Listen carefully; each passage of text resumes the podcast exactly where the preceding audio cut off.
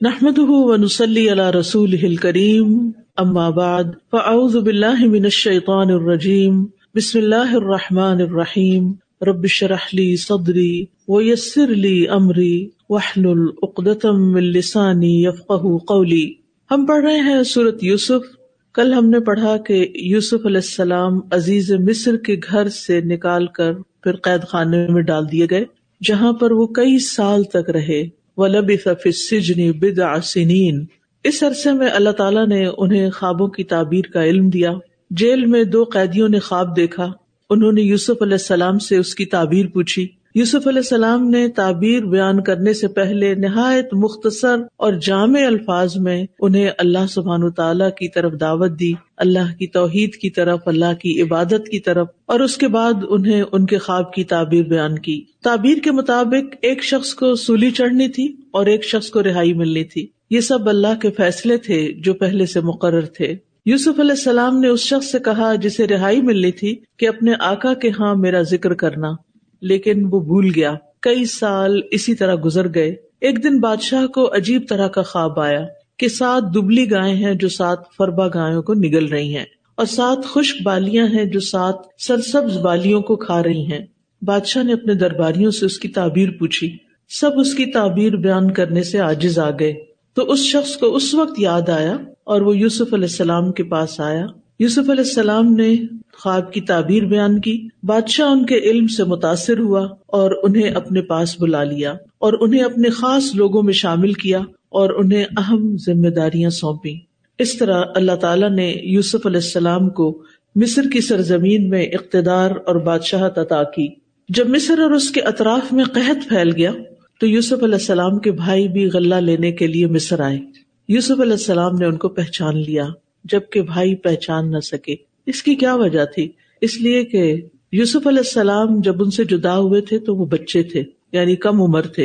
اور پھر جب ملے کئی سال کے بعد، ہو سکتا ہے بیس سال یا اس سے بھی زیادہ، تو ان کی شکل و صورت میں تبدیلی آ چکی تھی۔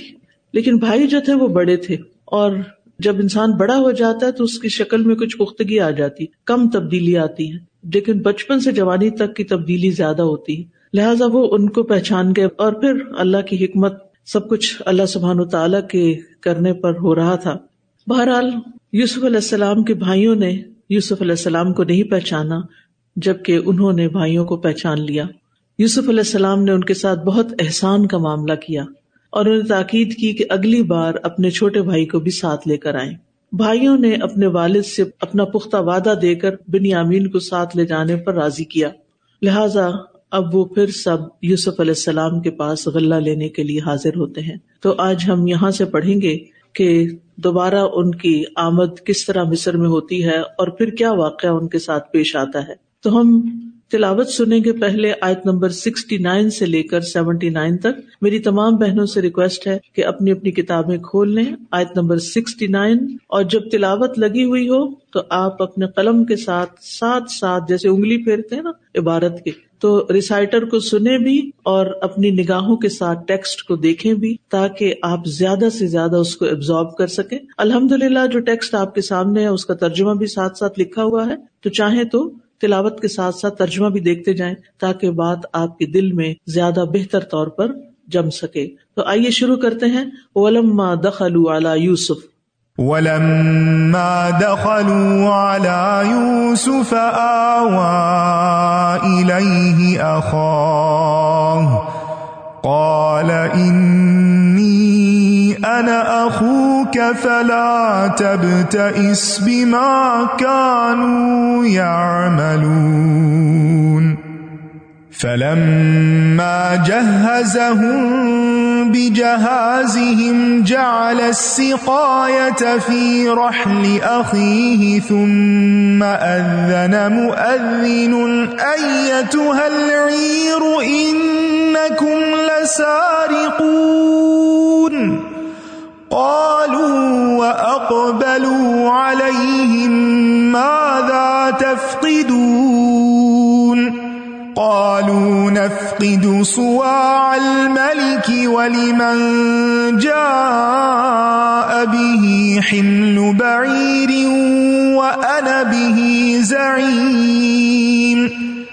قالوا تالله لقد علمتم ما جئنا لنفسد في الأرض وما كنا سارقين.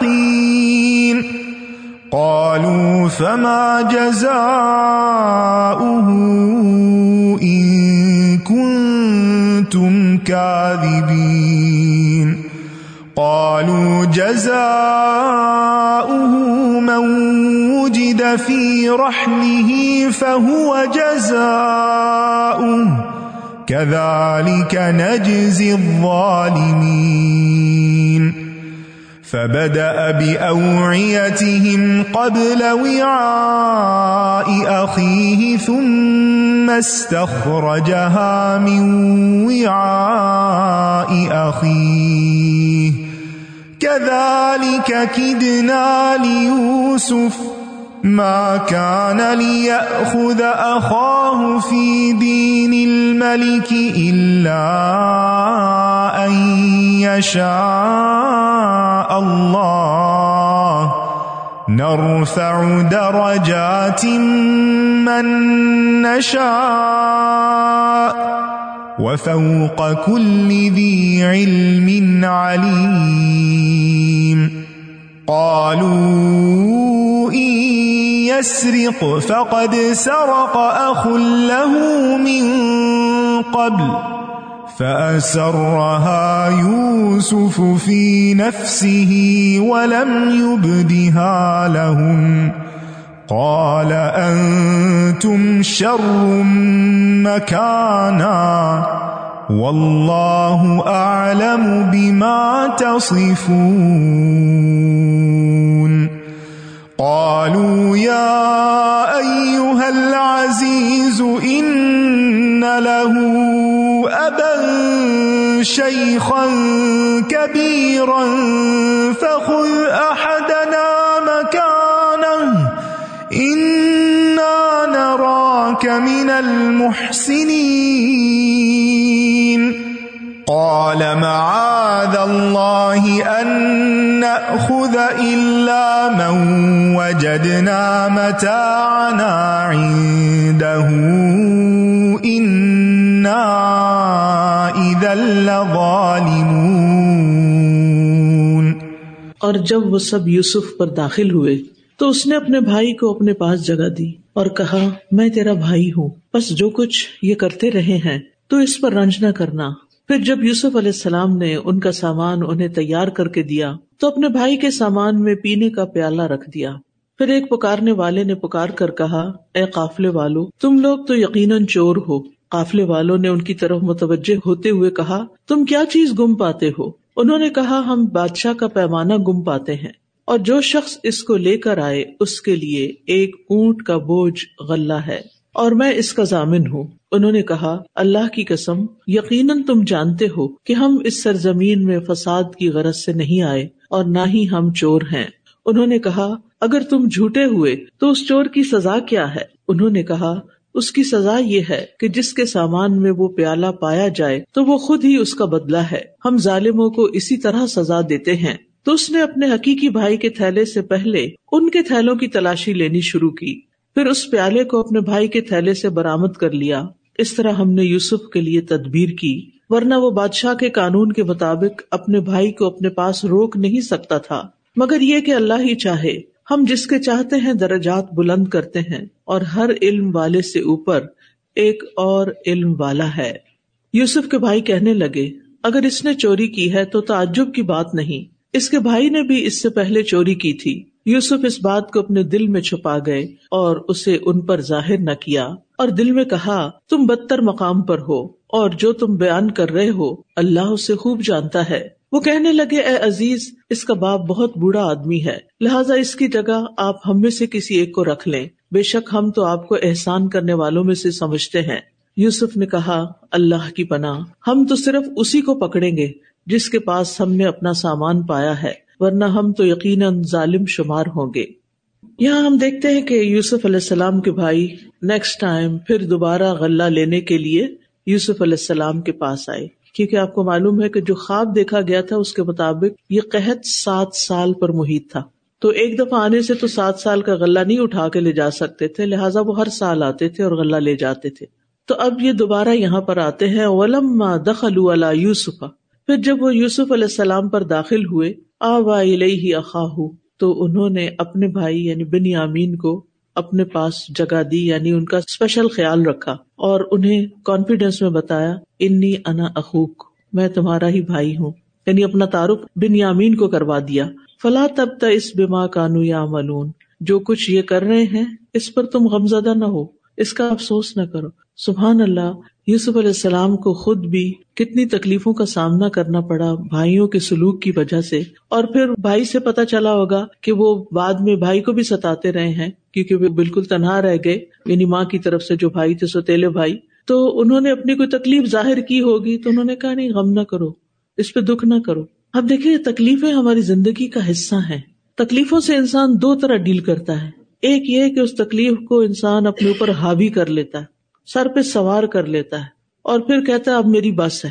اور بعض لوگ تو پھر اس تکلیف سے نکلنے کے لیے خودکشی کا سوچنے لگتے ہیں۔ لیکن کیا خودکشی تکلیفوں کا حل ہے؟ کیا خودکشی سے تکلیفیں ختم ہو جائیں گی یا اور زیادہ بڑھ جائیں گی؟ سوچنے کی بات ہے نا، کیونکہ حدیث میں آتا ہے کہ جو شخص خودکشی کرتا ہے، جس چیز سے وہ خودکشی کرتا ہے وہ ہمیشہ کے لیے پھر اسی طرح اپنے آپ کو تکلیف دیتا رہے گا۔ اگر کسی نے پہاڑ پہ چھلانگ لگا کے خودکشی کی تو وہ جہنم میں پہاڑ سے ہی گرتا رہے گا۔ اگر کسی نے زہر پی کے خودکشی کی تو وہ جہنم میں زہر ہی پیتا رہے گا۔ یعنی اتنی سخت سزا ہے خودکشی کی۔ خودکشی مسائل کا اینڈ نہیں ہے۔ یہ ہماری غلط فہمی ہے کہ موت کے ساتھ تکلیفیں ختم ہو جاتی ہیں۔ نہیں۔ قرآن مجید میں آتا ہے، لقد خلق نل انسان افی کبد۔ ہم نے انسان کو مشقت میں پیدا کیا ہے۔ آپ دیکھیے کہ جب انسان ماں کے پیٹ میں ہوتا ہے تو ماں تکلیف اٹھاتی لیکن جس وقت وہ پیدا ہوتا ہے تو اس وقت ماں اور بچہ دونوں ہی تکلیف اٹھاتے ہیں۔ بچہ کتنے تنگ راستے سے باہر آتا ہے اور وہ دکھا ہوا ہوتا ہے اور پوری مشقت کے ساتھ وہ باہر آتا ہے اور پھر آتے ہی وہ چیخنا چلانا شروع کر دیتا ہے۔ شیطان اس کو سلیب مارتا ہے۔ اور پھر اس کے بعد آپ دیکھیں کہ ہر مرحلہ اس کا تکلیف دہ ہوتا ہے، مشقت میں ہوتا ہے۔ جب تک وہ بیٹھ نہیں سکتا، وہ الگ مشقت ہے کہ ہر وقت اس کو اٹھانا پڑتا ہے۔ پھر وہ بیٹھنا مشکل سے سیکھتا ہے، بیٹھتے ہوئے گرتا ہے، کبھی دائیں، کبھی بائیں۔ پھر اس کے بعد آپ دیکھیں جب چلنا سیکھتا ہے تو کتنی دفعہ گرتا ہے۔ کرال کرتا ہے تو کیسے کیسے مشکل اٹھاتا ہے۔ پھر چلنا سیکھتا ہے تو مشقت میں۔ پھر کھانا سیکھتا ہے تو مشقت میں۔ پھر پڑھنا سیکھتا ہے اے بی سی سیکھتا ہے تو مشقت میں۔ پھر اسکول جاتا ہے تو رو رو کے جاتا ہے، ماں جب پہلی دفعہ اسکول میں چھوڑ کے آتی ہے تو بچے کا حال دیکھنے والا ہوتا ہے۔ اس کو پہلی دفعہ شاید اتنا غم لگتا ہے۔ پھر اس کے بعد آپ دیکھیں، جب اسکول ختم ہو جاتا ہے تو انسان سوچتا ہے، وہ میرا شکر ہے، ہائی اسکول میں گریجویٹ ہو گیا۔ لیکن پھر یونیورسٹی کی مشقتیں آ جاتی ہیں۔ پھر یونیورسٹی ختم ہوتی ہے تو پھر جاب کی مشقتیں آتی ہیں۔ پھر ایک جاب نہیں تو دوسری دوسری نہیں تو تیسری مشقتیں ختم نہیں ہوتی۔ کہیں کوئی مسئلہ ہے، کہیں کوئی مسئلہ ہے۔ پھر اس کے بعد شادی ہے۔ انسان سوچتا ہے، جب شادی ہو جائے گی تو میں سیٹل ہو جاؤں گا۔ پھر کیا ہوتا ہے؟ شادی کے اپنے مسائل۔ اور اب بات دیکھیے، افسوس کے ساتھ کہنا پڑتا ہے کہ اتنی شادیاں نہیں ہوتی جتنی طلاقیں ہو رہی ہیں۔ یعنی شادی تو ہو جاتی ہے، لیکن لوگ نبھانا نہیں جانتے۔ پھر اس کے بعد انسان سوچتا ہے کہ اب میرے بچے ہوں تو میری زندگی کمپلیٹ ہو جائے گی۔ جب بچے ہوتے ہیں تو پھر ان کی الگ مشکلات پیدا ہو جاتی کوئی بچہ بیمار ہے اور کوئی بچہ نافرمان ہے اور بات نہیں مانتا اور پھر انسان ایک آئیڈیل لائف کا تصور کرتا ہے کہ اب میرا اپنا گھر ہو۔ گھر خریدنے کے لیے پھر ایک اور مشقت شروع ہو جاتی کیونکہ اب بچوں کو پرووائڈ کرنا ہے ایک کمفرٹیبل ماحول کے جس میں وہ پل بڑھ سکے پھر اس کے بعد بڑھاپا ہے تو بڑھاپا خود روز تکلیف اٹھنا مشکل، بیٹھنا مشکل، چلنا مشکل، کھانا مشکل، کھا کے ہزم کرنا مشکل اور پھر بیماریوں کا علاج مشکل، ایک کے بعد ایک بیماری حملہ آور ہو جاتی ہے، پھر اس کے بعد موت کا مرحلہ آ جاتا ہے اور موت موت تو بہت ہی مشکل وقت ہے کہ جس میں پاؤں سے لے کے ہاتھوں کی اور سارے جسم کی روح جو ہے وہ ہنسلیوں کے پاس جمع ہوتی ہے، آہستہ آہستہ آہستہ۔ اور پھر تکلیف دہ مقام ہوتا ہے اور پھر مومن کی روح جو ہے وہ آسانی سے نکلتی ہے، لیکن جو گناگار ہے یا نان بلیور ہے تو اس کی روح اور مشقت سے نکلتی ہے۔ ایک ایک روئیں سے آپ دیکھیں کہ ایک ایک بال کے نیچے سے روح جو ہے وہ نکل کے جا رہی ہوتی ہے، جو سخت تکلیف کا مرحلہ ہوتا ہے۔ پھر اس کے بعد آپ کی کہ قبر قبر اس سے زیادہ مشکل وقت ہے کہ جہاں پر انسان کے لیے کیا ہے؟ منکر نکیر آئیں گے، سوال کریں گے، قبر بھیجے گی۔ اور پھر اگر تو نیکیاں ہوئی ساتھ، نمازیں پوری ہوئی اور باقی چیزیں، تو وہ قبر میں روشنی کا سبب بنے گی۔ اور اگر زندگی دھوکے اور فریب اور فراڈ کے ساتھ گزاری ہے، اللہ کی نافرمانی میں گزاری ہے، تو قبر بھی راحت کی جگہ نہیں ہے، وہاں عذاب قبر شروع ہو جائے گا۔ پھر قیامت تک وہیں رہنا ہوگا۔ پھر اس کے بعد آپ دیکھیں کہ قیامت کے دن جب اٹھے گا تو کیا حجر کا میدان آسان جگہ ہے؟ وہاں ہر انسان اپنے گناہوں کے پسینے میں نچڑا ہوا ہوگا۔ اور پھر جتنا جتنے جس کے گناہ ہوں گے، اتنے اتنی دور تک اس کے جسم پر پسینہ میں وہ ڈوبا ہوا ہوگا۔ اور پھر اس کے بعد امال نامے ملیں گے، پھر میزان ہوگا، پھر حساب کتاب ہوگا۔ اور پھر اس کے بعد پل سرات کراس کرنا ہوگا۔ پھر اس کے بعد ایک اور پل ہوگا۔ انسان مشقت میں ہے، امن، چین، سلامتی صرف جنت میں ہے۔ لہذا ہماری یہ زندگی اس طرح گزرنی چاہیے کہ ہم جنت کو اپنی منزل سمجھے اور اس کے لیے کوشش کریں، اس کے لیے محنت کریں، اس کے لیے ہر وہ کام کریں جو جنت میں لے جانے کا باعث ہے۔ اللہ کی عبادت کے ساتھ ساتھ بندوں کی خدمت، لوگوں کی تکلیفوں کو آسان کرنا۔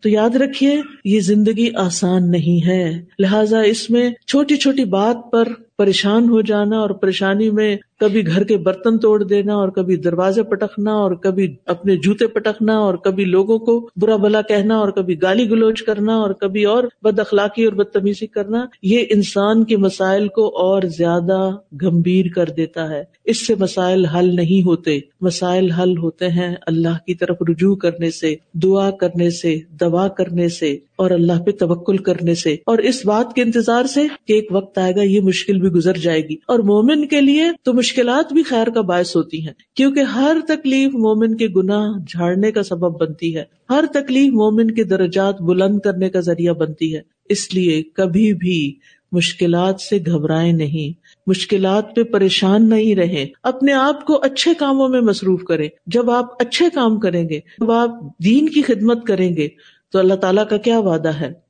بولا اللہ اللہ ضرور اس کی مدد کرے گا جو اس کی مدد کرے گا۔ کون انصار اللہ۔ اللہ کے مددگار یعنی اللہ کے دین کے مددگار بن جاؤ۔ لوگوں کو دین کی طرف بلاؤ۔ جب دین کا کام کرو گے تو اللہ تعالیٰ زندگی آسان کر دے گا۔ اور پھر نیکیاں کرو۔ لوگوں کی خدمت کرو۔ لوگوں کی مدد کرو۔ صرف اپنی ذات میں گم ہو کے نہ رہ جاؤ۔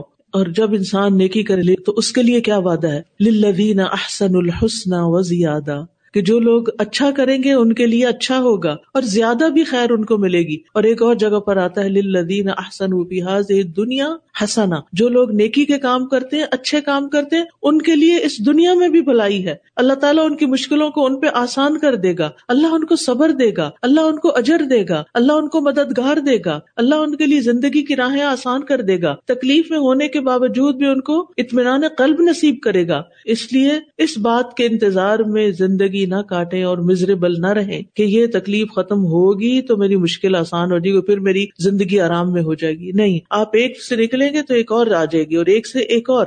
یہ نہیں کہ ہم دعا کریں یا انتظار کریں کہ اور کون سی مشکل آنے والی، لیکن مطلب یہ ہے کہ آپ زندگی میں آسانیاں ڈھونڈنے کی بجائے مشکلات کا مقابلہ کرنے کے لیے اپنے آپ کو تیار کریں اور اس کا مقابلہ ہوتا ہے ایمان کو مضبوط کر کے اور اپنا مال خرچ کر کے فی سبیل اللہ اللہ کے راستے میں، اللہ کے دین کی طرف لوگوں کو لگانے میں اور بلانے میں اور نیکی کے کام کرنے میں فسطبک الخیرات نیکیوں میں سبقت کرو، نیکیوں میں آگے بڑھو۔ جب نیکیوں کی دوڑ لگے گی نا، تو ایسے ہی ہوتا ہے، جب آپ ورزش کرتے ہیں، تو اس کے بعد کیسا فیل کرتے ہیں؟ بہت اچھا فیل کرتے ہیں نا ریلیکس فیل کرتے ہیں۔ ایسے ہی جو لوگ اللہ کے راستے میں دوڑتے ہیں، دین سیکھنے کے لیے، سکھانے کے لیے، بیماروں کی عادت کرنے کے لیے، بزرگوں کی خدمت کرنے کے لیے، لوگوں کی تکلیفوں میں کام آنے کے لیے، تو اس کے بعد وہ بہت اچھا فیل کرتے ہیں۔ بہت خوشی محسوس کرتے ہیں۔ خوشی لے کر کم ہوتی ہے، خوشی دے کر زیادہ ہوتی ہے۔ اس لیے دینے والے بنے۔ اور پھر یہ کہ جیسے یوسف علیہ السلام کا کردار ہے، انہوں نے کہا، ایسی باتیں ہی نہ کرو، ان کے رویے نہ یاد کرو۔ جو ہمیں تکلیف دیتا نا، ہم بار بار اس کی قیمت کرتے ہیں، بار بار اس کو مینشن کرتے اس نے میرے ساتھ یہ کیا، اس نے میرے ساتھ یہ کیا۔ یہ ایسے ہی ہوتا ہے کہ جب کہیں زخم لگتا ہے نا، وہ ذرا سا بھرنے لگتا ہے، آپ اس کو پھر کریت دیتے وہ بھرنے لگتا ہے، آپ اس کو پھر کریت دیتے ہیں۔ تو وہ زخم کبھی کیا نہیں ہوتا، مندمل ہی نہیں ہوتا۔ ایسے ہی لوگوں کے لگائے ہوئے زخم جو ہوتے ہیں نا، دل پہ اس کو بار بار سوچنا چھوڑ دیں۔ لیکن آپ سوچتے ہیں، میں سوچنا چھوڑنا چاہتی ہوں۔ میری جان نہیں چھوٹتی، یہ خیال بار بار آئے چلے جا رہا ہے۔ پھر اس کے لیے ایک علاج، دوسرا علاج، کبھی دعا، کبھی دوا کبھی اس جگہ کو چھوڑے، کبھی ان لوگوں کو چھوڑے۔ یعنی جو ہجرت ہے مائگریشن ہے، اس ماحول اور ان لوگوں کو بار بار دیکھنا چھوڑے جو آپ کو ہرٹ کرتے ہیں اور ان لوگوں کی کمپنی اختیار کرے جن کی کمپنی میں آپ کو راحت ملتی ہے، قرآن کی مجالس اختیار کرے افسوس یہ کہ کووڈ کے بعد بہت سارے لوگ اب آن لائن اور صرف گھر میں ہی رہ کے پڑھنا چاہتے ہیں۔ آرام کے ساتھ آرام نہیں ملتا، تکلیف کے ساتھ آرام ہے، مشقت کے ساتھ آسانی ہے، اس لیے اپنے گھروں سے نکلے ہر گھر کے اندر ایک قرآن کی چھوٹی سی مجلس ہونی چاہیے۔ آپ اپنے ساتھیوں کو لے کے بیٹھے اپنے نیبرس کو بلا لیں۔ دو لوگ ہوں، تین ہوں، چار ہوں، پانچ ہوں، مل بیٹھ کے قرآن کو سنیں اور آپس میں ڈسکس کریں۔ خیر اور بھلائی کے منصوبے بنائے ایسے لوگوں کی مدد تک پہنچے کیونکہ ہمیں تو اچھی امت بنایا گیا تھا، تاکہ ہم لوگوں کے لیے کام کریں۔ کن تم خیر امت اخرجت لناس تم بہترین امت ہو جسے لوگوں کے لیے پیدا کیا گیا۔ لہٰذا ہمیں اپنے آپ سے، اپنی ذات کے خول سے اور سیلف پٹی سے باہر نکلنا ہے اور ہمیں دوسروں کی خدمت کے لیے کمر کس لینی ہے، جس کی وجہ سے انشاءاللہ اللہ اللہ تعالیٰ ہماری مدد بھی کرے گا۔ حدیث میں آتا ہے کہ جو اپنے مسلمان بھائی کی مدد کرتا ہے، اللہ تعالیٰ اس کی مدد کرتا ہے۔ جو کسی سے تکلیف دور کرتا ہے، اللہ تعالیٰ اس کی تکلیف دور کر دیتا ہے۔ ہم دوسروں کی تکلیفیں دور کرنے والے بنے اللہ تعالیٰ ہماری تکلیفیں آسان کر دے گا۔ تو یوسف علیہ السلام کا رویہ کتنا پازیٹو ہے۔ کہتے ہیں، بھائی کو فلاں تب تس اپنے آپ کو مت دکھی کرو۔ ان لوگوں کے رویے پہ دکھی نہ کرو۔ آپ کو بھی اگر کوئی کسی کی شکایت لے کر آئے نا، تو آپ اس کو یہی نصیحت کریں جو یوسف علیہ السلام نے اپنے پیارے بھائی کو کی تھی۔ فلاں تب تس غم نہ کرو، دکھ نہ مناؤ، ان کے رویے پہ بات نہ کرو، کچھ اور بات کرتے، کوئی اچھی سی بات کرتے۔ اگر آپ نیگیٹو باتیں کریں گے، منفی باتیں کریں گے، تو کیا ہوگا؟ آپ کبھی بھی غم سے نہیں نکل سکیں گے۔ اور اگر آپ اچھی باتیں شروع کر دیں گے، تو آپ وہ غم بھول جائیں گے۔ اور پھر آپ دیکھیے کہ کسی کی ہمدردی، بھائی چارہ، دوستی، اس کی بنیاد کیا ہے؟ اس کی بنیاد یہ ہے کہ بھائی اپنے بھائی کا دکھ دور کرے۔ درد دل کے واسطے پیدا کیا انسان کو۔ ہوں ورنہ اطاعت کے لیے تو فرشتے بھی کم نہیں تھے۔ اتنے فرشتے اللہ کی عبادت کے لیے کہ آسمان چرچرار، کچھ فرشتے مسلسل کھڑے ہو کے عبادت کرے کچھ فرشتے اپنی پیدائش سے لے کے اب تک رکو میں ہیں اور کچھ صرف سجدے میں پڑے ہوئے ہیں۔ اللہ کی عبادت تو ساری مخلوق کر رہی ہے۔ ہمیں بھی کرنی چاہیے، لیکن ہماری عبادت دو طرح کی ہے۔ ایک یہ کہ نماز روزے کی شکل میں اور دوسری عبادت بندوں کی مدد اور خدمت اور لوگوں کی فلاح اور بھلائی اور لوگوں کی اصلاح کے کام میں۔ لہٰذا دوسروں کے دکھ دور کرے اور جب کوئی دکھی آئے تو اس کا دکھ سن کے پھر اس سے اچھی بات کرے، نہ کہ اور پریشان کرے۔ کسی بیمار کی عادت کے لیے جائے تو یہ نہ فلاں اس بیماری میں پڑا تو مر گیا تھا۔ یہ اس طرح کی منفی باتیں نہیں کریں، بلکہ اس کو ہوپ دلائیں کہ ان شاء اللہ تم اچھے ہو جاؤ گے، ٹھیک ہو جاؤ گے۔ اللہ کی رحمت سے نا امید نہ ہو۔ اطمینان پھیلانا امبیا کا طریقہ ہے۔ لوگوں کو پرسکون کرنا، کام ڈاؤن کرنا۔ یوسف علیہ السلام نے کہا، فلا تب تس مدین کے نیک شخص نے موسا علیہ السلام سے کیا کہا تھا؟ لا تخف، مت ڈرو۔ تم امن میں آگے تم ہمارے پاس آ گئے، تم ہماری پروڈکشن میں ہو اب۔ جب وہ مصر سے بھاگے تھے، جب قتل ہو گیا تھا اور لوگ ان کے جان کے دشمن بن گئے تھے، تو دیر اینڈ دین وہیں سے انہوں نے مدین کی راہ لی تھی۔ اور وہاں نہ ان کے لیے کوئی گھر تھا، نہ ٹھکانا تھا، نہ کھانا تھا، نہ کوئی جان، نہ پہچان ٹوٹل اجنبی۔ اور وہاں اللہ نے کس طرح ان کی مدد کی؟ انہوں نے کس کو پکارا اس وقت اس مشکل میں؟ ربی انی لما انزلتا الیہ من خیر فقیر۔ اللہ اس وقت تو جو بھی خیر مجھ پہ نازل کر دے، میں اس کا محتاج ہوں۔ لہٰذا اللہ سبحان و تعالیٰ نے ان کو ٹھکانا بھی دیا، گھر بھی دیا، بیوی بھی دی اور ایک اچھا باپ بھی دیا۔ یعنی بیوی کا باپ جو تھا، وہ ان کو تسلی دیتا ہے۔ لا تخف، خوف نہیں کرو۔ نبی صلی اللہ علیہ وسلم نے ابو بکر رضی اللہ عنہ سے غار سور میں کیا کہا تھا؟ لا تحزن۔ لا تحزن، ان اللہ معنا۔ غم نہیں کرو، اللہ ہمارے ساتھ ہے۔ اتنا خوف کا وقت تھا اور اپنا وطن چھوڑ کے جا رہے تھے جو زمین پر سب سے زیادہ پیاری جگہ تھی ان کو۔ کا غم نہیں کرو۔ آگے اللہ نے بہت سی اوپننگ رکھی ہوئی ہیں۔ تو ہمارے بھی یہی جملے ہونے چاہیے۔ لا تب تس لا تخف، لا تحزن۔ دوسروں کو تسلی والے جملے بولنے چاہیے۔ بے قراری اور بے چینی کی گھڑیوں میں دلوں میں اطمینان ڈالنا چاہیے۔ یہ امبیا کا طریقہ ہے۔ امن و امان اور سلامتی کا پیغام دینا ہمیں دوسروں کو سلامتی کے پیغام دینے چاہیے، دوسروں سے اچھی امید رکھنی چاہیے اور دوسروں کے لیے اچھا بن کے رہنا چاہیے۔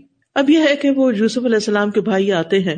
وہ ان کے لیے غلہ تیار کرتے ہیں۔ فلم جہاز جہاز یوسف علیہ السلام ایک طریقہ اختیار کرتے ہیں اپنے بھائی کو روکنے کا۔ وہ چاہتے ہیں کہ بھائی کو اپنے پاس ہی روک لیں۔ لیکن اب کوئی طریقہ نہیں۔ اللہ نے ان کے دل میں ڈالا کہ اس طریقے سے بھائی کو روک لو۔ وہ کیا تھا؟ انہوں نے ان کا سامان تیار کیا۔ جا السقایا تفی راہل عقی ہی اور پانی پینے کا جو پیالہ تھا، بادشاہ کا خاص پیالہ، وہ انہوں نے اپنے بھائی کے سامان میں رکھ دیا۔ پیالہ جب نظر نہیں آیا تو کیا ہوا؟ ایک پکارنے والے نے پکارا حل عیر ان کم لسارکون کافلے والو، تم ہی چور ہو، کیونکہ سب سے آخر میں تمہارا سامان تیار ہوا، اس کے بعد ہمارا پیالہ جو ہے وہ مس ہوا ہے۔ قالو، وہ کہنے لگے وہ اکبل علیہم یعنی اعلان کرنے والوں کے پاس آ کے وہ پوچھتے مزہ تفقدون؟ تو تم ہم پہ چوری کا الزام لگا رہے ہو؟ کیا تمہارا گم ہوا ہے؟ کالو نفقد سوال ملک۔ کہنے لگے، بادشاہ کا پانی پینے کا پیالہ جو ہے وہ گم ہو گیا ہے۔ ولی منجا ابھی حمل بعیر جو پیالہ ڈھونڈ کے لائے گا، اس کو ایک اونٹ بھر سامان اور بھی دیا جائے گا۔ وہ ان بھی زائم منادی کہنے لگا، میں اس کا ذمہ دار ہوں۔ پیالہ چاہیے ہمیں، پیالہ نکالو۔ اب چوری کی یہ نسبت اپنی جگہ تو ٹھیک تھی، کیونکہ جو اعلان کرنے والا تھا، اس کو تو یوسف علیہ السلام کے منصوبے کا پتہ ہی نہیں تھا۔ وہ تو پیالہ گم گیا تو اس وجہ سے ان کو چور کہہ رہا ہے۔ کیونکہ قرائن یہی بتا رہے تھے کہ پیالہ انہیں کے پاس نہیں ہے۔ اور پھر پھر کیا ہوا؟ کالو وہ پریشان ہو گئے، کہنے لگے تلّہ اللہ کی قسم، لقد علم تم تمہیں اچھی طرح پتا ہے ماں جی نالف سے دفل ہم یہاں اس لیے نہیں آئے کہ تمہارے ملک میں فساد کریں۔ وما کنہ سارقین اور ہم کبھی چور نہیں رہے، ہم نے کبھی چوری نہیں کی، یہ بھی چوری ہم نے نہیں کی۔ یعنی بھائیوں نے قسم کھا کر یقین دلایا کہ ہم اپنے علاقے کے نان سے یہاں چوری کی نیت سے نہیں آئے، ہم تو بس غلہ لینے آئے ہیں۔ اور ہم اس سے پہلے بھی آئے تھے، ہم نے کوئی چوری نہیں کی تھی، اور ہم پہ اس وقت تو کوئی چوری کا الزام نہیں لگا تھا، اور ہم نے زندگی میں کبھی چوری کا کام نہیں کیا، کبھی ایسی بات نہیں کی یعنی اپنے آپ کو ڈیفینڈ کرنے لگے، اپنی صفائی پیش کرنے لگے۔ کالو فما جزا اہ ان کن تم کا انہوں نے کہا کہ اگر تم جھوٹے نکلے تو پھر تمہاری سزا کیا ہوگی۔ کالو جزا اہ مم وجدفی راہ لی فہو جزا اہ انہوں نے اپنے ملک کا قانون بتایا کہ نان کا قانون، کیونکہ مصر کے قانون میں کچھ اور تھا۔ وہ کہنے لگے کہ یہ اب انہیں کے منہ سے کہلوایا جا رہا ہے۔ کہ اس کا بدلا یہ کہ جس کے سامان سے وہ پیالہ نکلا، آپ اس کو دھر لیں، آپ اس کو اپنے پاس رکھ لیں۔ کیونکہ ان کو یقین تھا کہ ہم نے تو اٹھایا ہی نہیں، ہمارے پاس تو ہے ہی نہیں، تو اس لیے یہ قانون ہم پہ لاگو نہیں ہوگا اور ہم یہاں نہیں رہیں گے۔ کدالی کا نجز ظالم کہ لگے ہمارے یہاں یہی ہوتا ہے کہ جو چوری کرے، جو ظلم کرے، جو غلط کام کرے، تو اس کو پکڑ لیا جاتا ہے، اس کو قید کر لیا جاتا ہے۔ یعنی یعقوب علیہ السلام کی شریعت میں یہی سزا تھی کہ جو شخص چوری کرے، اس کو کچھ عرصے کے لیے جس کا وہ مال چوری کر رہا ہے، اس کی غلامی میں دے دیا جائے۔ اور آپ کو معلوم ہے کہ داؤد علیہ السلام کے زمانے میں بھی جب دو لوگ ایک مقدمہ لے کر آئے تھے اور انہوں نے کہا کہ اس شخص کی بکریوں نے میرا کھیت جو ہے وہ برباد کر دیا ہے، تو انہوں نے کیا اس کا فیصلہ کیا تھا کہ بکریوں کو اس کے حوالے کر دیا جائے۔ تو بہرحال فبتا اب اویت قبل عقی ہی تو یوسف علیہ السلام نے تلاشی شروع کروائی۔ بن یامین سے پہلے اور بھائیوں کا سامان کھلوایا۔ پھر ایسا ایسا بن یامین کی باری آ گئی۔ تم مستخرا جہاں میں پھر اس کو اپنے بھائی کی تھیلی میں سے نکال لیا۔ کدال کا کد نہ لی یوسف؟ ہم نے یہ تدبیر یوسف علیہ السلام کو سجائی تھی۔ یہ تدبیر اللہ کی طرف سے ان کو بتائی گئی تھی کہ بھائی کو روکنا ہے تو اس طرح کرو۔ کیونکہ یوسف علیہ السلام نبی تھے، ان کے پاس وہی آتی تھی۔ ماں کا نہ لیا خدا اخا دین الملک، کیونکہ وہ بادشاہ کے یعنی مصر کے قانون کے مطابق اپنے بھائی کو روک نہیں سکتے تھے۔ یعنی کسی غیر ملک کا باشندہ وہ اپنے پاس نہیں روک سکتے تھے۔ اللہ یشا اللہ، مگر یہ کہ اللہ جو چاہے۔ نرف درجات من نشا ہم جس کے چاہتے ہیں درجات بلند کر دیتے ہیں۔ وفو کا کل علم علیم، اور ہر علم والے پر ایک اور علم والا ہوتا ہے۔ یعنی کوئی بھی شخص اپنے علم میں پرفیکٹ نہیں ہوتا، ہر علم والے کے پاس کچھ معلومات ہوتی ہیں اور اس سے زیادہ کسی اور کے پاس ہوتی، پھر اس کے اوپر کسی اور کے پاس ہوتی، پھر اس سے زیادہ کسی اور کے پاس۔ اور سب سے بڑھ کر پھر العلیم کون ہے؟ اللہ سبحان و تعالیٰ۔ صرف اللہ سبحان و تعالیٰ کا علم کامل ہے پرفیکٹ ہے، باقی ہم سب کا علم ناقص ہے۔ ابن عباس کہتے ہیں کہ ہر عالم کے اوپر ایک اور بڑا عالم ہوتا ہے اور یہ سلسلہ چلتا رہتا ہے، یہاں تک کہ اللہ تعالیٰ تک جا پہنچتا ہے۔ بس اللہ تعالیٰ ہر عالم سے برتر ہے۔ لہٰذا قرآن پڑھے اللہ کا علم ہمیں کہاں سے ملے گا؟ قرآن مجید سے۔ جب ہم قرآن مجید پڑھتے ہیں اور سمجھ کر پڑھتے ہیں تو ہی ہمیں حقیقی علم حاصل ہوتا ہے، سچا علم حاصل ہوتا ہے۔ اور اللہ سبحان و تعالیٰ ہمیں سکھاتا ہے، الرحمن علام القرآن۔ رحمان نے قرآن سکھایا۔ لہٰذا اگر آپ قرآن کو ترجمے سے نہیں پڑھے، تو آپ کا علم ناقص ہے، ادھورا ہے، بہت کم ہے۔ آپ زندگی کی بہت سی حقیقتوں کو سمجھتے ہی نہیں۔ کہ اس دنیا میں کیا ہونے والا ہے اور آگے کیا ہونے والا ہے؟ لہٰذا پہلی فرصت میں کسی نہ کسی ایسے کورس میں ضرور رجسٹر کرے کہ جہاں آپ قرآن مجید کو باقاعدہ ترجمے کے ساتھ سمجھ کر پڑھ سکیں۔ عموماً ہمارے لیے رائڈ مسئلہ بنتی ہے یا ہمارے لیے فیس مسئلہ بنتی ہے۔ تو آپ دیکھیے کہ ہم دنیا کے کاموں کے لیے بھی تو گاڑی استعمال کرتے ہی ہیں نا۔ تو جب ہم اللہ کے کام کے لیے استعمال کریں گے تو کیا اللہ ہمارے مال میں برکت نہیں ڈالے گا؟ ہماری کمی پوری نہیں کر دے گا؟ ہم اپنی ذات پہ بھی تو خرچ کرتے ہیں۔ کیا ہوا اگر ایک سال میں ہم اپنے لیے کوئی نیا جوڑا نہیں بنائے اور اس پیسے کو ہم فیس دینے میں استعمال کریں تاکہ جس جگہ پر بیٹھ کے پڑھنا ہے اور جو سارے انتظامات ہیں، ان کی ضرورت پوری ہو سکے۔ اور انسان جب اللہ کے راستے میں کوئی مال خرچ کرتا ہے نا، جو اللہ کو قرض دیتا ہے یعنی دین سیکھنے کے لیے اگر آپ کا کوئی مال جاتا ہے نا، گاڑی کا پیٹرول جاتا ہے یا آپ کے ویسے پیسے جاتے ہیں، اللہ اس کا بہترین نیم البدل آپ کو عطا کرتا ہے۔ کہیں اور سے آپ کی اتنی بچت ہو جاتی ہے، کسی آزمائش سے آپ بچ جاتے ہیں، کسی مصیبت میں آپ کا مال ضائع ہونے سے بچ جاتا ہے اور اللہ سبحان تعالیٰ آپ کو وہاں سے دیتا ہے کہ آپ گمان بھی نہیں کر سکتے۔ اور اللہ تعالیٰ ایسے مال کو اپنے اوپر قرض لیتے ہیں۔ اور اللہ تعالیٰ فرماتے ہیں، کون ہے جو اللہ کو قرض حسنا دے؟ کہ اللہ تعالیٰ اس کو کئی گنا بڑھا کے لوٹائے۔ وہ دنیا میں بھی آپ کو دے دے گا واپس جو آپ نے اس کو دیا۔ اللہ سے بڑھ کر غیور کون ہو سکتا ہے کہ جو آپ کی نیکی کا بدلا نہ دے؟ آپ دیکھیں کسی اچھے انسان سے بھی کیا توقع ہوتی ہے کہ وہ آپ کے ساتھ خیر کرے تو آپ اس سے بڑھ کے اس کے لیے کچھ کریں۔ تو کیا اللہ سبحان و تعالیٰ جس کے ہاتھ میں سارے خزانے ہیں، جب آپ اس کے راستے میں کچھ خرچ کریں گے تو وہ آپ کو واپس بھی لوٹائے گا؟ یہ کیسے سوچ لیا آپ نے؟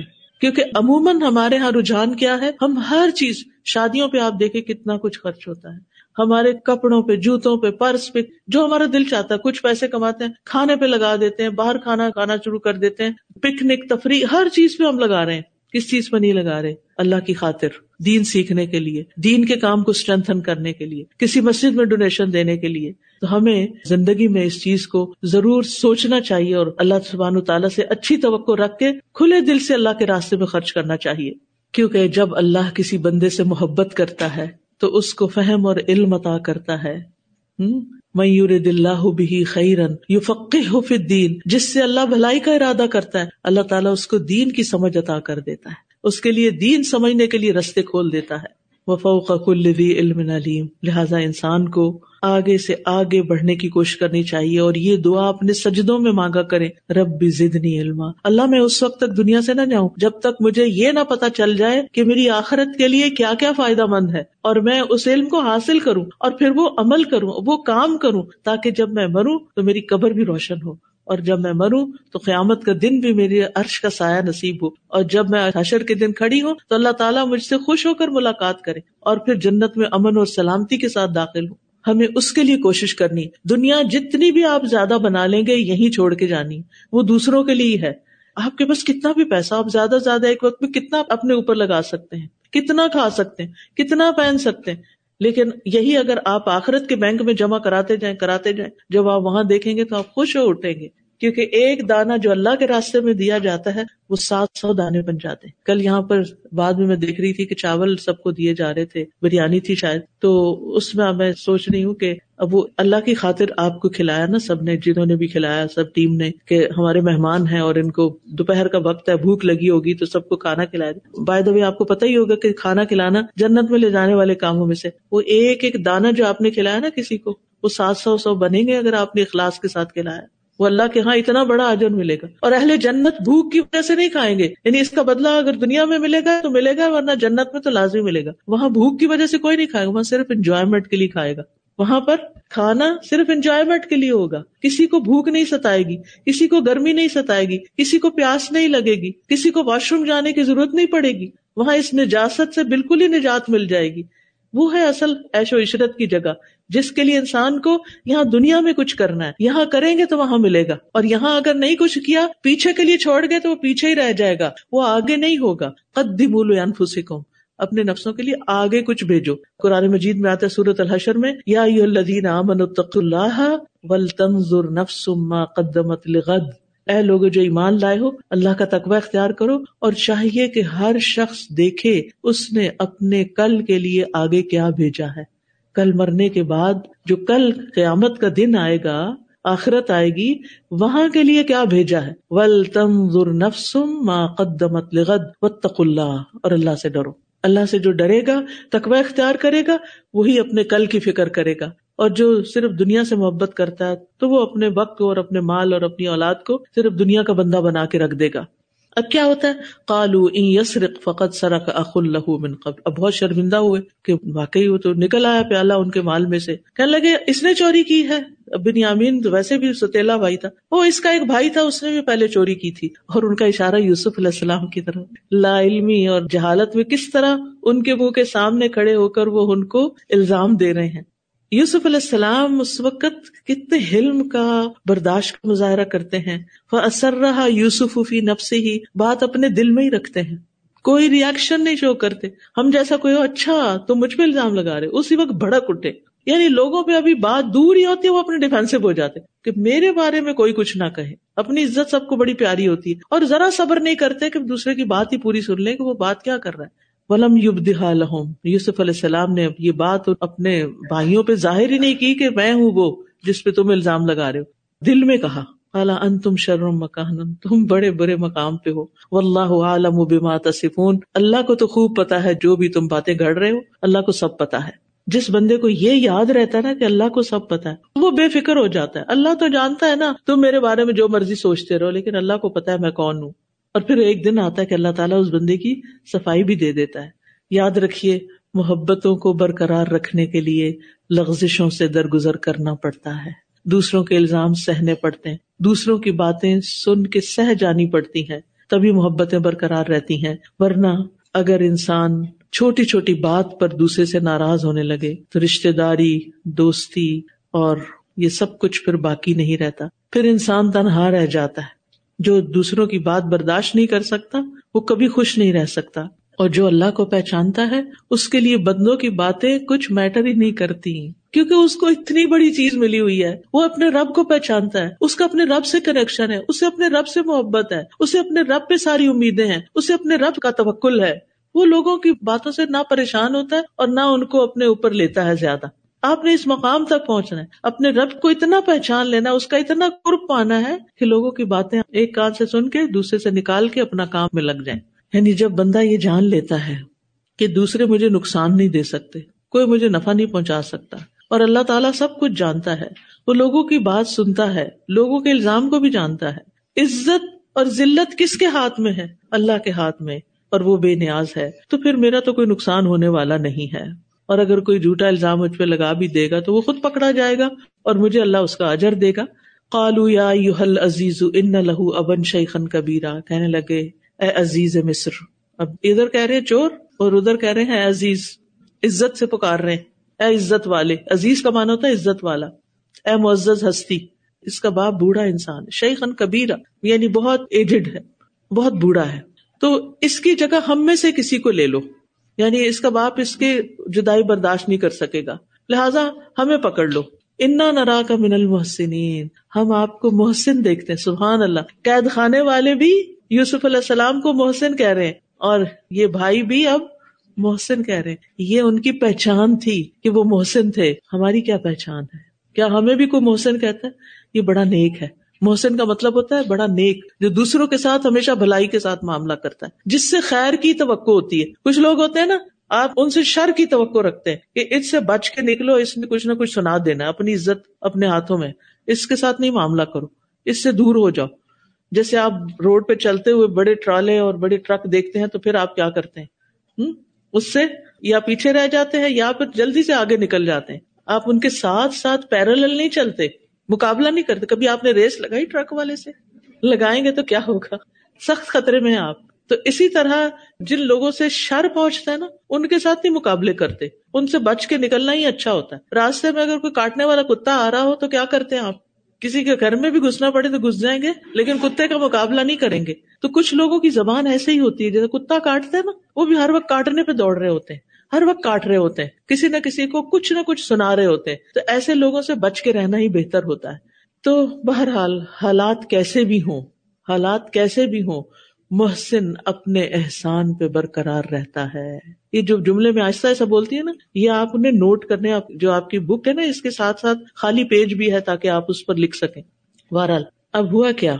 پہلی مرتبہ جیل میں تھے۔ تو محسن کہلائے۔ دوسری مرتبہ ایک بڑے مقام پہ تھے، محسن کہلائے۔ یعنی تکلیف دہ حالات میں بھی محسن ہے اور بہت بڑے عہدے پہ پہنچ کر بھی محسن ہے کچھ لوگ ہوتے ہیں، جب ان پہ تکلیف کا وقت ہوتا ہے، تھوڑے سے اچھے ہوتے ہیں، لیکن اچھے دن آ جائیں تو وہ اپنے آپ کو بڑی چیز سمجھنے لگتے ہیں۔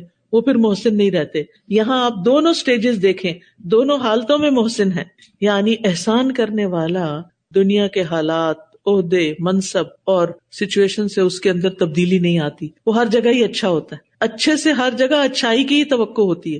ایسا نہیں کہ ایک دن اچھا اور ایک دن کچھ بگڑا ہوا۔ اچھے ہی اچھے۔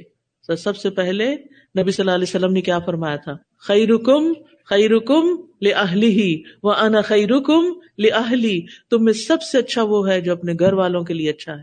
اور میں تم میں سب سے زیادہ اپنے گھر والوں کے لیے اچھا ہوں۔ یہاں سے شروع کرنا ہے۔ شوہر کے ساتھ اچھا نبھا، بچوں کے ساتھ اچھے نیبرس کے ساتھ اچھے رشتے داروں کے ساتھ اچھے، فیملی کے ساتھ ایکسٹینڈیڈ فیملی کے ساتھ، سسرال کے ساتھ میکے کے ساتھ سمجھانے کے ساتھ، سب کے ساتھ اچھے، محسن، ہر ایک کے ساتھ خیر۔ اس کا انتظار نہیں کرنا کہ وہ اچھا کریں گے تو پھر میں اس کا جواب دوں گی۔ نہیں، محسن پہل کر لیتا ہے۔ محسن نیکی کا آغاز کرتا ہے۔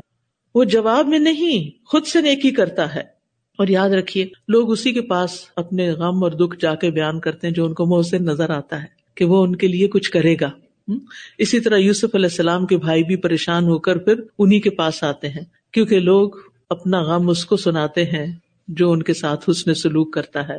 قال معاذ اللہ، کہنے لگے، اللہ کی پناہ انا خدا اللہ وجدنا متانا آئندہ کہ ہم اسے پکڑ لیں، کہ جس نے کوئی قصور نہیں کیا، ہم تو اسی کو پکڑیں گے جس کے پاس سے پیالہ نکلا ہے۔ اگر ہم ایسا کریں کہ اس کی جگہ کسی اور کو پکڑے تو ہم تو ظلم کر رہے ہوں گے۔ اب آپ دیکھیں، یوسف علیہ السلام نے بڑے محتاط انداز میں یہاں یہ جواب دیا ہے۔ انہوں نے یہ نہیں کہا کہ جس نے چوری کی ہے کیونکہ اس نے چوری تو کی نہیں تھی بنیامین نے۔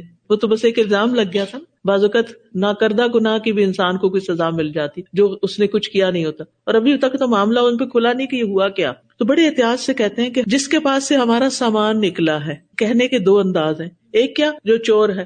اور دوسرا کیا؟ جس کے پاس ہمارا سامان تھا، کیا بہتر ہے؟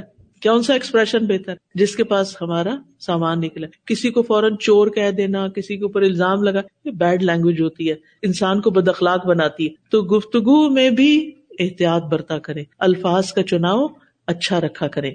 اچھا اس کے مقابلے میں بھائیوں نے کیا کہا تھا؟ اس نے چوری کی ہے، اس کے بھائی نے بھی چوری کی تھی۔ اب دونوں کی گفتگو دیکھ لی؟ اخلاق والے کی گفتگو کیسی ہے؟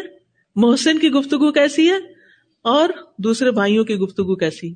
یہ فرق انسان اور انسان میں درجوں کا فرق کر دیتا ہے۔ ہم جب چھوٹے تھے تو ہماری امی کہتی تھی، ذرا سی کوئی بات غصے میں بولتے کچھ تو کہتے تھے یہ زبان ہوتی ہے جو تخت پہ بھی بٹھاتی ہے اور یہ زبان ہوتی ہے جو تخت سے گراتی ہے۔ یعنی آپ کو عزت ملے گی اگر آپ اپنی زبان کا محتاط استعمال کریں گے اور آپ دوسروں کی نگاہوں میں گر جائیں گے اگر آپ نے اپنی زبان کو نہ سنبھالا۔ حضرت ابو بکر رضی اللہ عنہ سے بڑھ کے اس امت کا کون شخص نیک ہو سکتا؟ وہ ایک دن بیٹھے رو رہے تھے اپنی زبان کو پکڑ کے کہ اس نے مجھے بہت سی ہلاکتوں میں ڈالا ہے، بہت سی مشکلات اس کی وجہ سے مجھ پہ آئی ہیں۔ بازو کے تو ہم بہت بڑی بڑی نیکیاں کر دیتے ایک جملہ بول کے سب ضائع کر دیتے عقل مند کون ہوتا ہے؟ بولنے کی جگہ پہ بولے اور چپ رہنے کی جگہ پہ چپ رہے۔ غیر ضروری باتیں نہ کرے اور تکلیف دینے والی باتیں بار بار نہ دہرائے۔ مثلاً اگر آپ لیٹ ہو رہے ہیں آپ ٹریفک میں پھنس گئے اور ہر تھوڑی دیر بعد آپ کے ہم لیٹ ہو رہے ہیں۔ ہر تھوڑی دیر بعد کیا آپ لیٹ ہو رہے ہیں۔ لیٹ ہو کیا آپ جلدی پہنچ جائیں گے؟ آپ اپنے جملے سے ہر ایک کو تکلیف دے رہے ہیں۔ ہر ایک کو پریشان کر رہے ہیں۔ آپ بیٹھ کے اللہ کا ذکر کریں۔ اللہ کو یاد کریں۔ اور اس وقت کو استعمال کر لیں، یہ دوبارہ نہیں آنا۔ بے چینی سے ہم وقت ضائع کرتے ہیں۔ استراب کی کیفیت میں اپنا خون جلاتے ہیں۔ اس سے بہتر ہے کوئی اچھا کام۔ ہر وقت یہ سوچے اس وقت یہ جو تکلیف آئی ہے مجھ پہ، اس میں پریشان ہونے کے بجائے میں کیا کروں جو میرے لیے اجر کا باعث بن جائے؟ تو ان شاء اللہ اللہ تعالیٰ آپ کو اچھی چرائیں سجھائے گا۔ اور لکھ کے رکھ لیں کہ میں نے اپنے فارغ وقت میں، پریشانی کے وقت میں، بے چینی کے وقت میں کیا کام کرنے ہیں، تاکہ آپ اس وقت کو ضائع نہ کریں۔ اپنے اوپر خود رحم کریں، اپنا خود فائدہ سوچیں۔